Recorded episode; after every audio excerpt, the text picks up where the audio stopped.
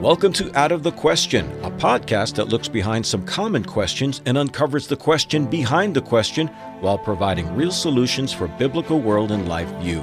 Your co hosts are Andrea Schwartz, a teacher and mentor, and Pastor Charles Roberts. Thanks for joining us for this episode of the Out of the Question podcast. Identity theft occurs when someone, other than you, assumes your identity and as a result is able to use your name, credit score, and reputation for his own use and benefits. It's a safe bet to say that no one ever wants to be on the receiving end of identity theft. But what if the theft took place and without challenge, you surrendered your own identity? Sadly, this is the condition of much of the church today. Back in 1987, Ross House Books published a work by Charles Provan entitled The Church is Israel Now. I'd like to read from the backliner of the book. Quote, during this century, and just as an aside, he was talking about the 20th century, Christians have been told over and over again that God has an unconditional love for Old Testament Israel by which is meant that God's love is directed toward persons racially descended from Abraham, regardless of faith or obedience. Membership in Israel, therefore, is viewed as a matter of race, not faith. The church's Israel now demonstrates that the Bible totally repudiates this racialist viewpoint. Being a member of Israel in the Old Testament was dependent upon faith and obedience to God. When the Israelites obeyed God, God loved them. But when they turned from him, he hated them, stripping them of their Israelite status. After centuries of Israelite rebellion against God, culminating in their rejection of Jesus the Messiah, the titles, attributes, and blessings of Israel were transferred to all those who received Jesus Christ as Lord and Savior and to no one else regardless of Abrahamic descent. The church is Israel now, unquote. So Charles, explain if you would the particulars of this view that the political nation of Israel as God's chosen people and how it is antithetical to an orthodox rendering of scripture. Well, this idea is a relatively new one in the long history of the Christian faith. And one reason for that is the fact that prior to the 19th century, no one had ever talked about this sort of thing like you described, into which Mr. Provan's book uh, seeks to correct some mistaken ideas. If you take, say, a, lemon and squeeze it, uh, you get lemon juice.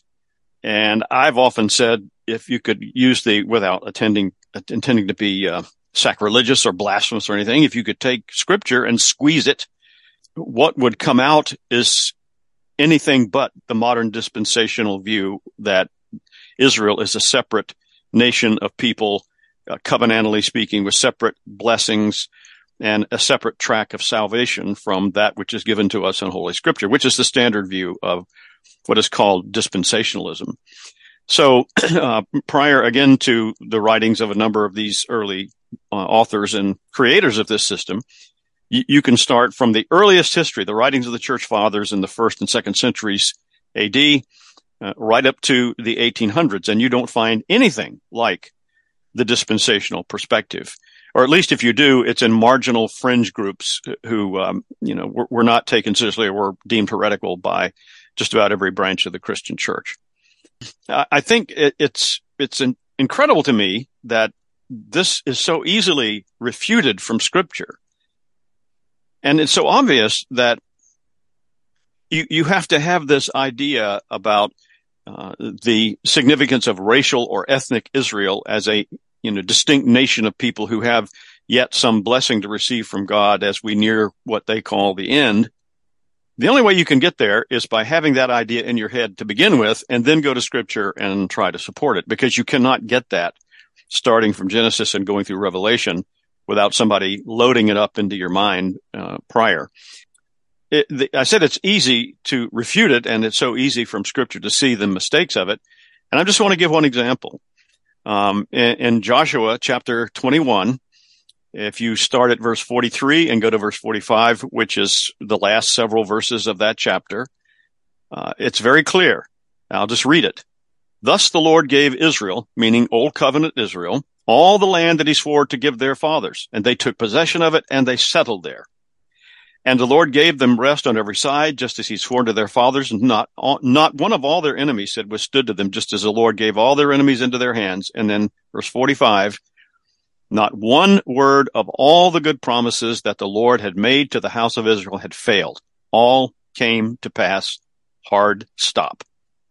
so anybody who says that there are yet promises to be fulfilled and this hasn't happened yet and all the rest of it, they don't read their Bibles. They're, they're reading the rantings and ravings of people who are not very well educated in the broad sweep of what scripture teaches. And uh, that broad sweep starts with Genesis 1 and goes through Revelation 22. Okay. So what you're saying is that if you don't look at scripture and then interpret what's happening in your world with the starting point being scripture, as opposed to what has sometimes been referred to as newspaper eschatology. Look at what's happening in the world and jamming it into scripture. Do you think that the idea of identity theft is a stretch to say the Church of Jesus Christ is experiencing identity theft when especially now that there's conflict in the Middle East and you have all the dispensationalists assured assured that Jesus is coming soon, that they don't know who they are. They don't know who they are in Christ, the church I'm talking about. And they've actually allowed for an alternate way of salvation for the Jews. Yes. And one of the main promoters of this idea and these ideas in modern times I actually wrote a book a couple of years ago in which he argued that um, the Jews were not culpable in any way, shape, or form for rejecting Jesus as their Messiah. Uh, that is not to be uh, charged to them. That God has, you know, some other sort of messianic promise relating to them specifically that doesn't involve Jesus, or at least not in the traditional Orthodox Christian way. Now, even from, I think, within his own dispensational camp, uh, there was such an outcry of the obvious heresy of those writing, the false teaching, that he soon pulled the book, book from publication. Obviously, people who challenged the dispensational perspective had a field day with it because it was that, it, and really, he was being consistent. You know, this is where you go if you start from the standpoint that God's main plan is dealing with this ethnic entity known as the Israelites, and they always equate Old Covenant Israel with the modern state of Israel. And maybe a little bit later, we can talk about why that is very problematic just on um, ethnic grounds. Uh, because of that, therefore, the church is, in their own terminology, a parenthesis. It's not the main purpose of God's program. And so the, um, the church is set aside as, as what happened when, whoops, they rejected Jesus as the Messiah. So we got to come up with something else until they finally begin to think straight and they'll, you know, accept him as the Messiah as, uh, as we near the, the end of all things. That's the standard perspective. So it's no coincidence that you find churches that are not solidly ground in a historical Christian perspective about the nature of the church and the covenant, especially the covenantal nature of scripture and God's dealings with humanity, that all of their focus, whether you've got something going on like what we have at the present moment uh, in the modern state of Israel, uh, and the, then the Palestinians, or the, there's nothing going on. They, they, they always bang these drums that uh, the main thing that the, the, the Christians have to do is prepare for this the rapture and the second coming that all relate to and, and I'll just stray off into some of the you know aspects of the teaching the rebuilding of a of another temple in Jerusalem and uh, the the restoring of the sacrifices just as it was in old covenant times and all the rest of it and you can find, especially in light of recent activities, uh, somebody posted a video the, just recently the other day. I don't know what the guy's orientation was. It looked like he was speaking at some uh, modern church setting with a stage, but the whole place was covered with Israeli, Israeli state flags. And this man literally said, You know, we've got to destroy the Muslims and the Palestinians and their various resistance organizations so the temple can be rebuilt and we can help Jesus come back again. That's what he said. I heard it with my own ears. And, right, right. Yeah. So, so that's what's so interesting is when you buy into this, you miss the fact that Jesus' death and resurrection and ascension inaugurated the ministry of reconciliation. You also omit the fact that in Muslim countries around the world, there is a growth of Christianity. And yet all that we hear about what's happening in Israel, nobody's talking about what's currently happening in Armenia. Armenia is experiencing Christian persecution. Yes. Places like Nigeria have experienced Christian persecution. But all that becomes important is something that supports this narrative, which quite frankly, Charles, is about, oh wow, things are going to get bad, but we're not going to be here. You see, we're going to be gone by that time and we don't have to deal with the bad stuff. So this whole theology of Israel, current modern day Israel being God's chosen people, I think is a revolt against the responsibility we have as Christ's ambassadors to the world? Well, the scriptural evidence that God fulfilled and kept all the promises he made to Old Covenant Israel has been given already. Uh, there's really nothing more that needs to be said than that.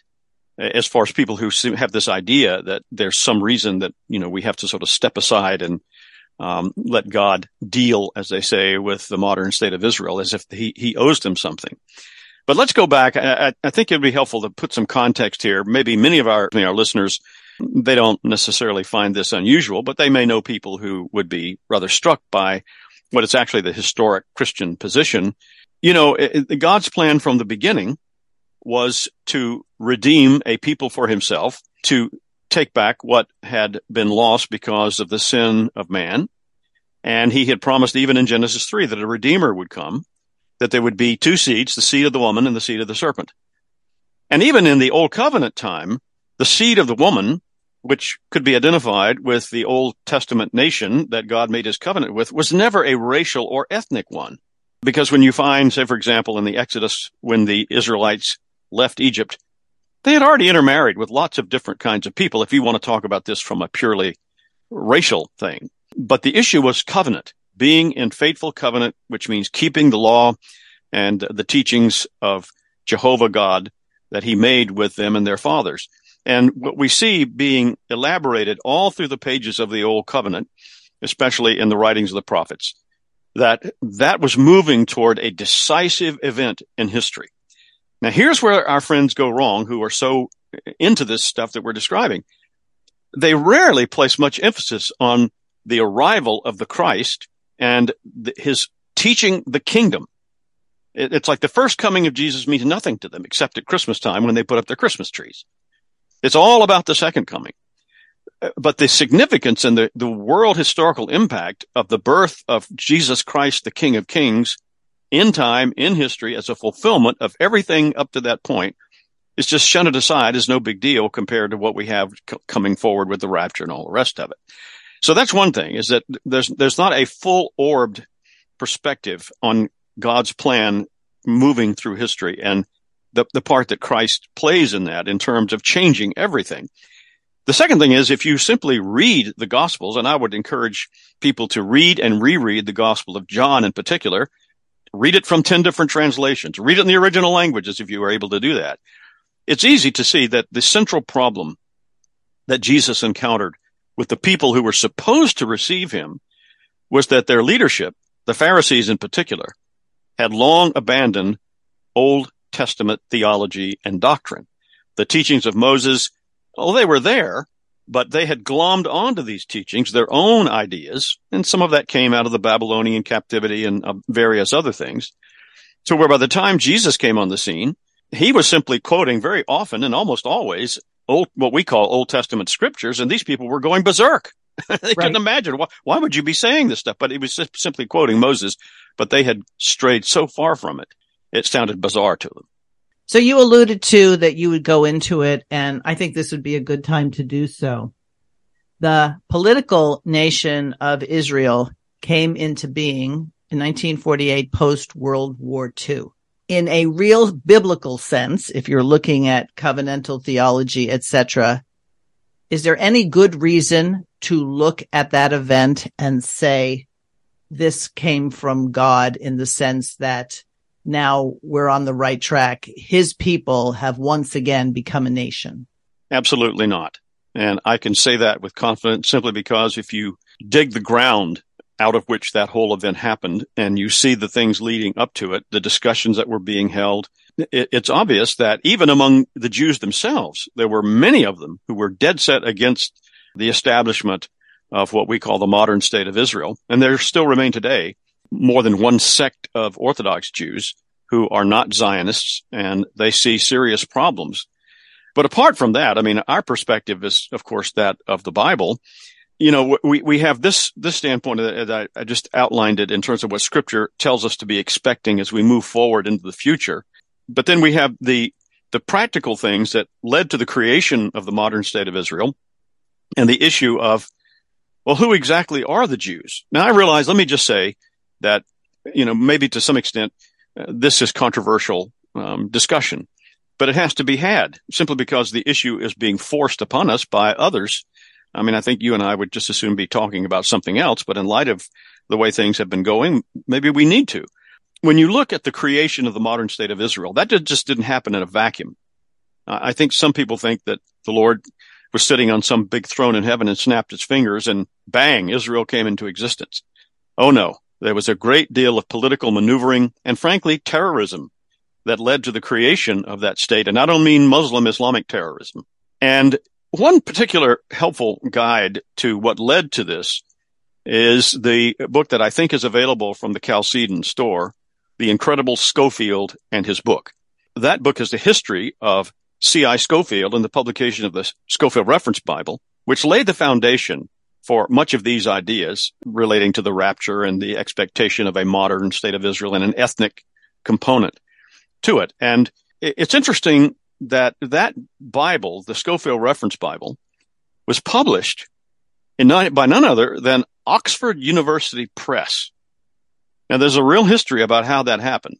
Uh, this man Scofield was basically unknown to most people. I mean, it wasn't as if the Pope wrote something and got it published by Oxford University Press. This man was very obscure. And there were forces behind that publication who thought that what he was writing there there could be political mileage gained from people getting on board with what that Bible and its study notes in particular were promoting, which is that uh, there will be a Jewish homeland that's important to uh, that there be this ethnic component to things.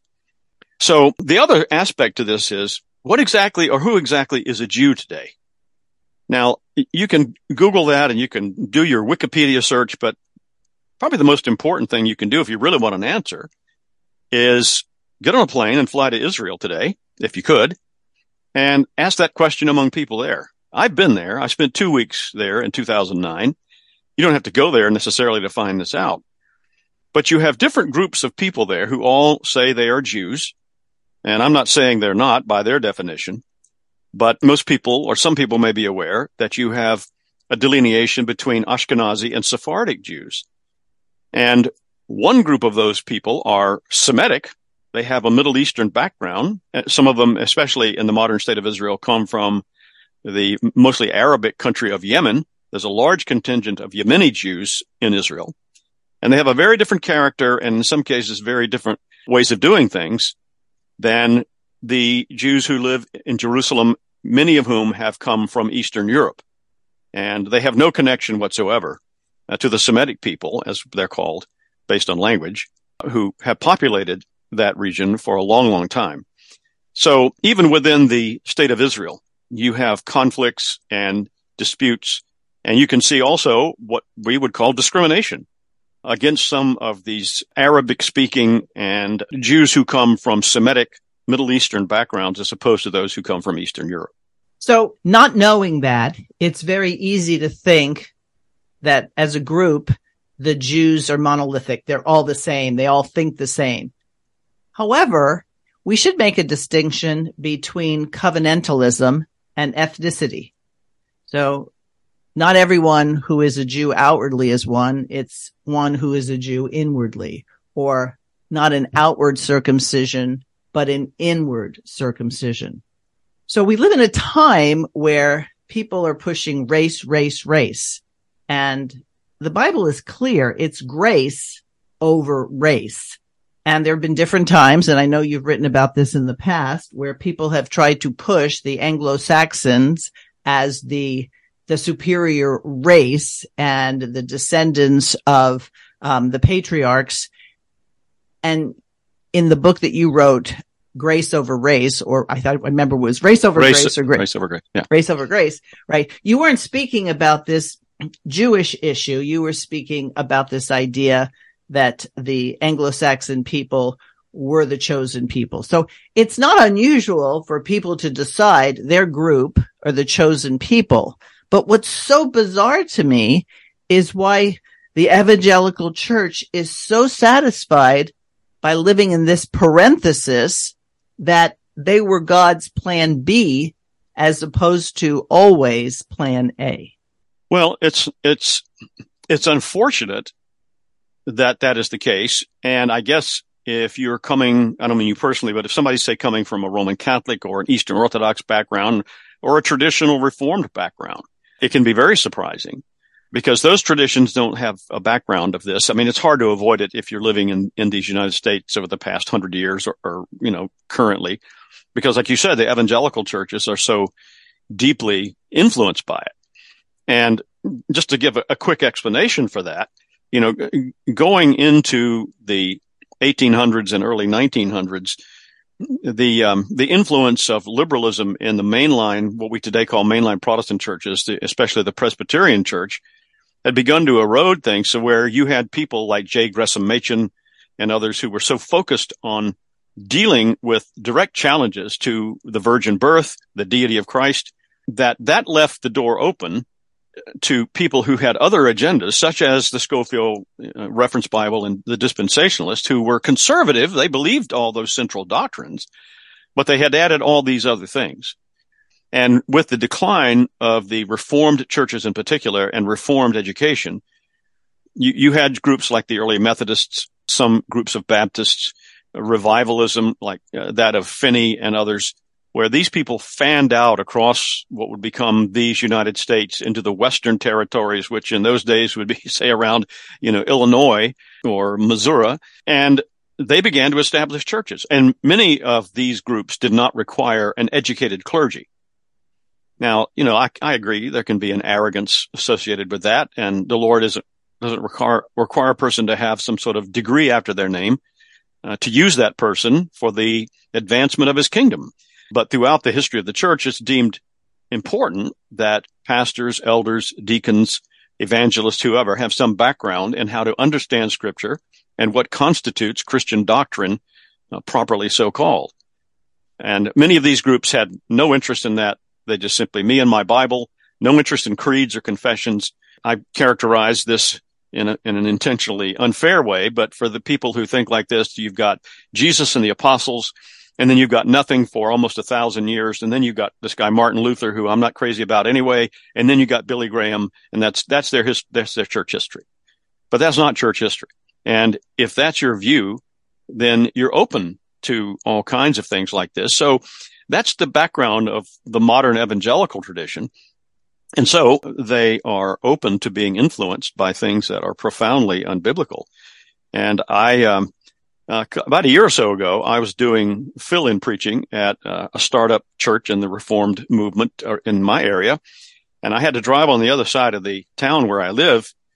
And this particular group was renting a church facility, but right next to the church facility they were renting was another church. And I even took a picture of this because I was so stunned. They had a flagpole with an American flag. And guess what was underneath the American flag? It wasn't the South Carolina state flag. It wasn't the Christian flag. It was the modern state of Israel flag. This is how far things have gone in, in this direction. And uh, I'll just stop with this point. I saw uh, a post on Facebook today. It was a meme of the Israeli flag and it said, pray for Israel. And I started to type, you know what? I think I'm going to pray for the Christians in Palestine. but I didn't do it. Yeah. No, I mean, I at that point, it. it's, it's kind of a, a, waste of time, but it's like, it, that's another part of the sad thing is that not only are people who think this way ready to accept this lower class status in God's program, which just doesn't exist, but they ignore their brothers and sisters in Christ to give their support to people who in, are involved in an official political state that denies the deity of Christ and his centrality, and in, in some cases, even speak of him blasphemously. Jesus says, Man does not live by bread alone, but by every word that proceeds out of the mouth of God. And so that's a statement of you want to be considered God's people. Yes, God elects you, but there's a responsibility. You must live by what God says. And so, as you pointed out, those who run the modern state of Israel have little use for the word of God. It's among the most humanistic nations. If you take a look at the things that many people balked at during COVID, that was going on in Israel as well.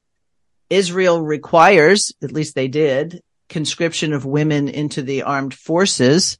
The abortion rate in Israel is not minor, it's high. And so we do have this double standard. It's like the favorite child. Everybody else has to obey the rules, but somehow the favorite child doesn't have to obey the rules. And it's more than just not obeying the rules. It's denying Jesus Christ as Messiah. So if you take a look at even the Orthodox Jewish faith, those who would look at the, the original scriptures and say we should follow them, they don't sacrifice anymore and they deny that Jesus is the fulfillment of the sacrificial system. So isn't that denying Jesus as the Christ? Isn't that one of the definitions of being antichrist? Denying that Jesus came in the flesh as God and paid the price for the sins of the world. It is absolutely.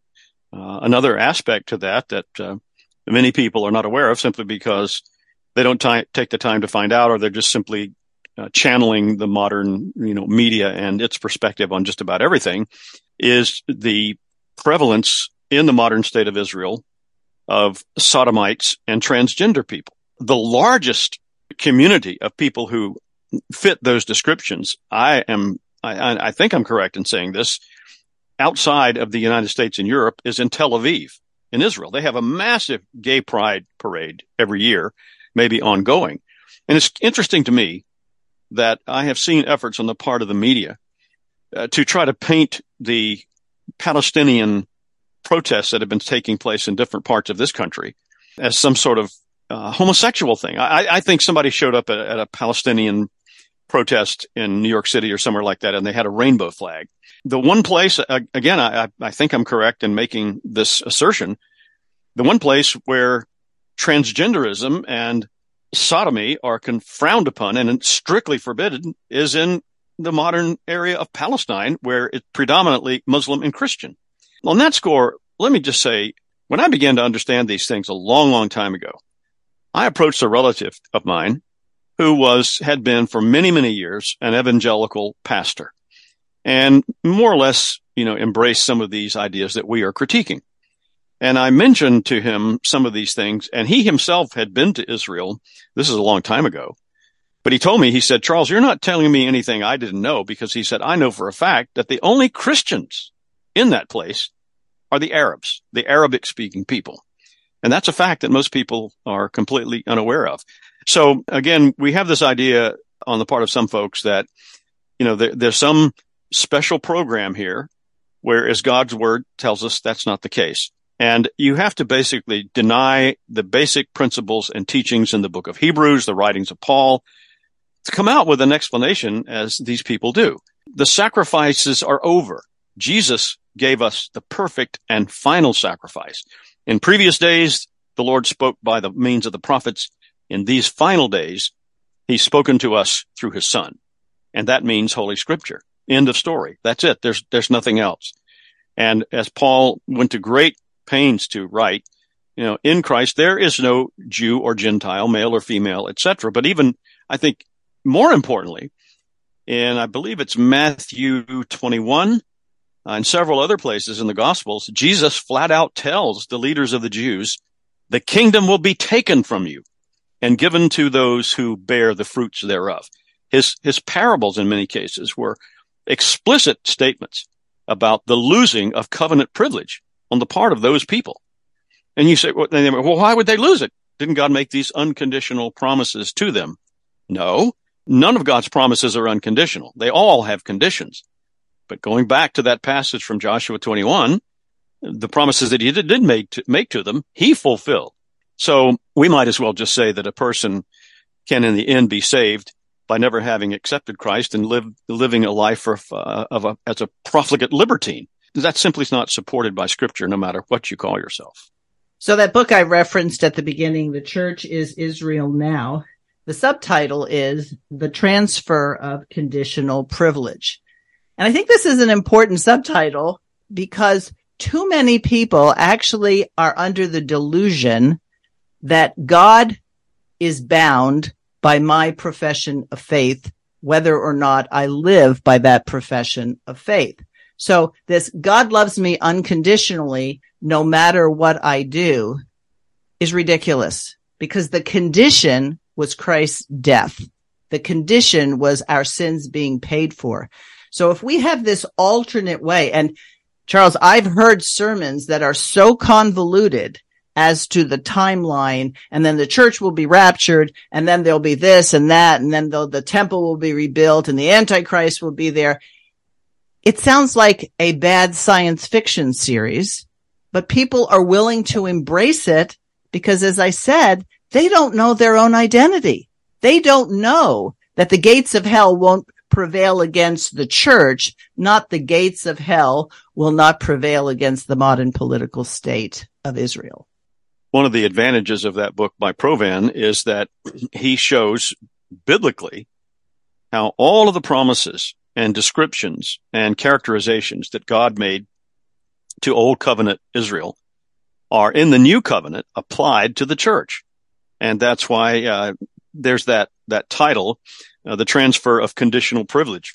Now, the dispensationalists have ginned up a term that they use as a pejorative to say, oh, you're advocating replacement theology. You know, like that's right up there with modalism and uh, all the other smelly heresies of the early church. Well, no, what we're advocating is what scripture teaches, which is that God starts and moves through history with a plan that, yes, it concentrates on a small group of people, but the whole force of that concentration begins to widen and broaden. And not only are, are, the covenant promises of God not restricted to one group of people who have a certain last name, it's not restricted to one strip of land in the Middle East. You know, Christ said, go into all the world and make the nations my disciples. And so eh, you can see in the symbolism where God tells, you know, his old covenant people, go to this land. I'm giving you this land. That's simply a template. That is a motif for the entire world being given to God's people for them to rule over in his name and restore that which was lost in the original creation in terms of covenant and human being's place in it. It's as though when we swallow this idea that the church and Israel are separate. When, when the New Testament refers to the saints, well, the Old Testament referred to the saints. New Testament talks of God's elect, God's beloved, God's called, God's flock, God's holy nation, kingdom of priests, etc., etc. If you don't know the Old Testament, which of course antinomianism discourages because it doesn't apply anymore, you can miss the fact that the apostles, knew God's promises and could see this transfer of privilege. That what were the the parables about the fig tree that was condemned? You know, the parables of Jesus struck home with the religious leaders of the day. That's why they wanted to kill him. Not because he was saying nice things about them. When, when Jesus would say, you have heard it said, but I say, too many believers think he was dissing the Old Testament scripture. He was not. No. He was saying that what your religious leaders teach you is erroneous. So go back to what I say, not to what they say. Yes. And he clearly said on more than one occasion, you know, you have denied the scriptures in order to promote your traditions. People need to think very hard. Well, what, what does that mean? What are these traditions? Well, that's easy enough to determine. It is what has come to be known in uh, over the centuries as the Talmudic tradition. I, I, think some of our evangelical friends who are who've bought into this teaching they they think that Orthodox Jews Jews of serious faith, well, they read the same Bible we do. They just don't have the New Testament in it. I think I'm correct in saying that is absolutely not the case. Now they may have that Bible. They may have, you know, the, the old Hebrew scriptures or whatever they want to call it. But the fact is, if you claim to be Jewish and you eschew or put aside the Talmudic traditions of the rabbis, you're going to be in big trouble. There is a small group of Jews who do take that position and they do focus purely on what we call the Older Testament and especially the writings of Moses. They're called the Karaite. You can look this up. It's, it's easily determined and looked up. And there are a group of them who live in Israel today and they're not well regarded by the rest of them because they do reject the Talmudic tradition. So over a period of many hundreds of years, the teachings and the commentaries of the various rabbis, and some of these teachings are very incisive and very important, but they were collected orally and then written down. And today, uh, translated into English, that collection of teachings comprises about 30 volumes. And so the general idea is that you cannot simply understand or read what we call the Old Testament without having that set of commentaries and the insights, which are just on the same level of authority as the Bible itself. Now, I was asked some years ago in a presbytery exam, you know, what my views were on modern Israel and what is God's plan for the Jews. And my response was, and I stand by this response, as I hope any reformed believer, any serious student of scripture would. God's plan for the elect among the Jews is the same as his plan for the elect among the Gentiles. If you're going to be saved, you must accept Christ as Lord and King and thereby become a Christian. So that's another one of these strange anomalies that we find in that particular re- religion is that somehow you can maintain the title of being Jewish but at the same time be an atheist or a Buddhist, uh, or about the only thing that you simply cannot be at once. It's oxymoronic is from their standpoint, a Jewish Christian.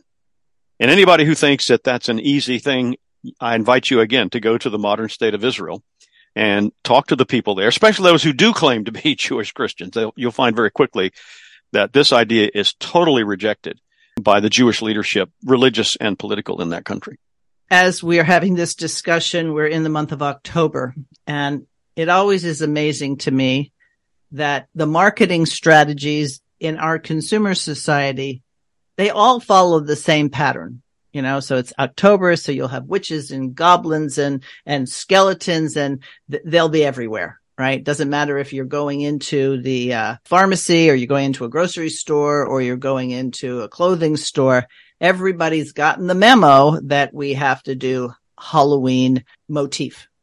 And then when something comes out, like the conflict in the Middle East, then all of a sudden you see almost like, you know, blinded sheep pray for Israel, Israel, you know, we, we, we have to stand with Israel. And, and then decrying the cruelty of the opposition beheading children. And isn't this atrocious? Well, first of all, beheading of children happens pretty regularly in our country yep. in the abortion clinic. Yep. And then if you looked at what happened in other nations, I mentioned Armenia, I mentioned Nigeria, places in China. It's not like the Christians fare well there, but you have very little discussion on that. Why? Because unfortunately, most Christians get their information from secular media and they believe what they're told. So whether or not something is staged, whether or not something is actually happening, they don't have the reference point. How does this line up with what the word of God says? Not, I'm going to tell you what it says. And so it becomes very difficult. You mentioned earlier before we started that uh, just like COVID was a deal breaker among some friends and relatives, this issue becomes the same. And you have to wonder, do people realize when they're being used to the point that not only is there identity theft, they smile about it. We're not God's chosen. Somebody else is. And there's got to be a new standard because they don't read their Bible and apply it, but oh yeah, there are whole portions of the Bible we don't apply either because that's the Old Testament. One of the sad tragedies of these times is the complete disregard based on ignorance largely or unconcern of the plight, if I can use that term, of our Christian brothers and sisters in places like the Middle East and especially in the modern state of Israel and Palestine. Again, having been there and had the privilege of talking to both Jews and Christians in Israel uh, and Muslims and Christians and Jews, you, you, get a very different perspective than if your world is shaped by the popular news media in this country. Now, I'm glad you mentioned just a moment ago about what's happening today with Armenia, and I'm not sure the country where there's the conflict. Everybody's heard the term Holocaust. But I wonder how many people know that in the 20th century, there was a Holocaust long before anything that happened in, during the World War II era. It was a Holocaust of Armenian Christians. Uh, I had no idea about any of this. And that was one of the things that led me to reach out to RJ Rushdoony when I first heard about it and when I was familiar with his story and his life. I was sending in a donation to the Chalcedon Foundation. I enclosed a note and I said, Dr. Rushdoony, could you recommend a book that chronicles the history of the Armenian Holocaust? And he wrote me back and, and the little uh, receipt that they would send when you'd make donations back then. He enclosed a note, which I still have to this day, in which he answered that question and recommended a, a couple of books that he, he said were, were very good for that. And so uh, this is an example of how our evangelical friends with their Israeli flags, they know nothing about either the modern situation with Christians, whether it be in Palestine or Israel or some Muslim country or even here in the United States. They, they have no regard for how Christians are being persecuted or they have very little regard. But, you know, if, if it doesn't show up on the evening news, then for all intents and purposes, it just simply doesn't exist. I think there's a quote attributed to Adolf Hitler that said, we don't have to worry what we're doing with the Jews. Nobody cared about what happened with the Armenians. Yes. If it wasn't him, it was somebody high up in the Nazi hierarchy. So, so where do we go from here? It's like recapture the identity that you have in Christ. You're a new creation. And as a new creation, you have the power of the Holy Spirit. No, the temple doesn't have to be rebuilt because the Christian in, has the Holy Spirit indwelling. And we are supposed to be the manifestation of the incarnated Christ so that as we go and speak to people, no matter where they live, no matter what their ethnic background, the message remains the same. It's like, how would you possibly evangelize someone who denies Christ, who happens to call himself a Jew and somehow say you're God's chosen people, even though you don't obey God? In other words, we become schizophrenic. And I do think it's time for people to recognize what the scripture says about those who are in Christ and reclaim the identity that you've been given and not treat it as though it's some secondhand thing and you're just part of the interim plan. Now, Jesus says the gates of hell will not prevail against the church. He doesn't say the gates of hell will not prevail against the 1948 founded nation of Israel. In all of the gospels, you'll find that when Jesus began his public ministry, it says he went about preaching the kingdom. It doesn't say he went about preaching salvation, accepting me as your personal savior. Uh, that's part of the kingdom. I'm not saying it isn't, but the, the message of Christ, the message of the gospel is a broader one than what has been distilled down for us in the uh, revivalistic evangelicalism of of our times. Now, I just want to say that I recognize, and I'm sure you do too, that this topic, these things we've been talking about, directly relate to uh, eschatology, one's view of the end times, the millennium, and all these sort of things. And I recognize even within our own tradition, you have different perspectives on this.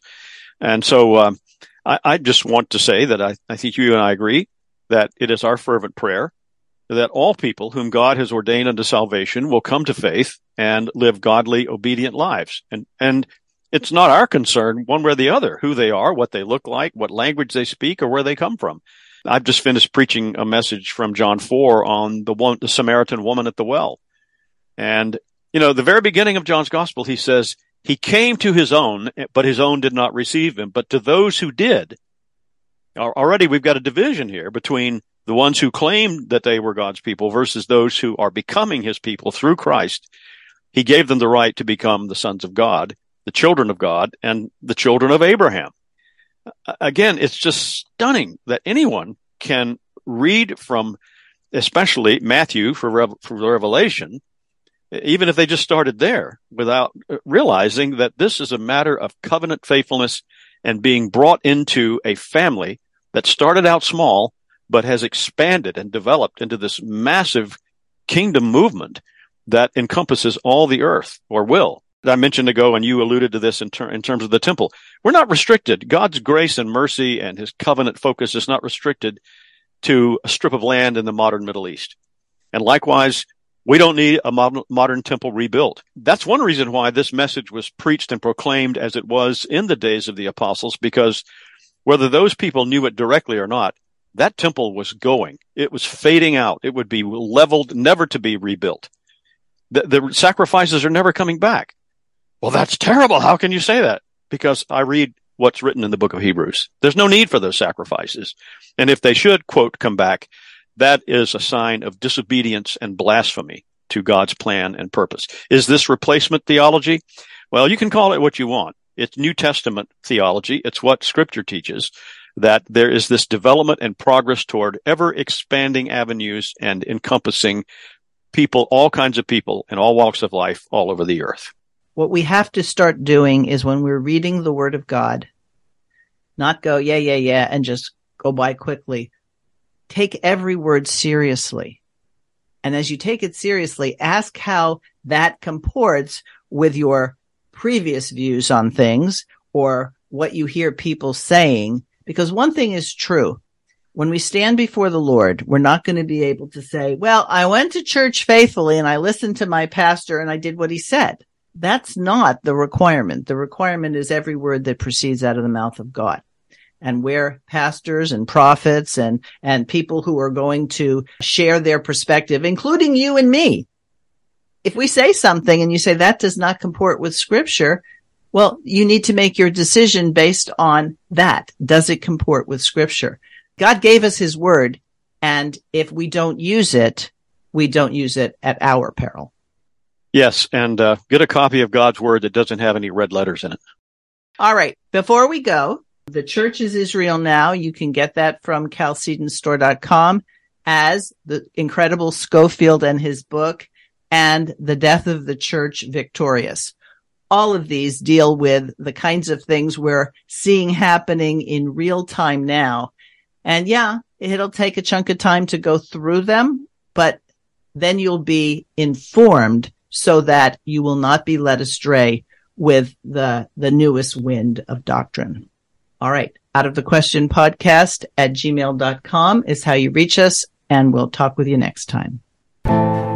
Thanks for listening to Out of the Question. For more information on this and other topics, please visit chalcedon.edu.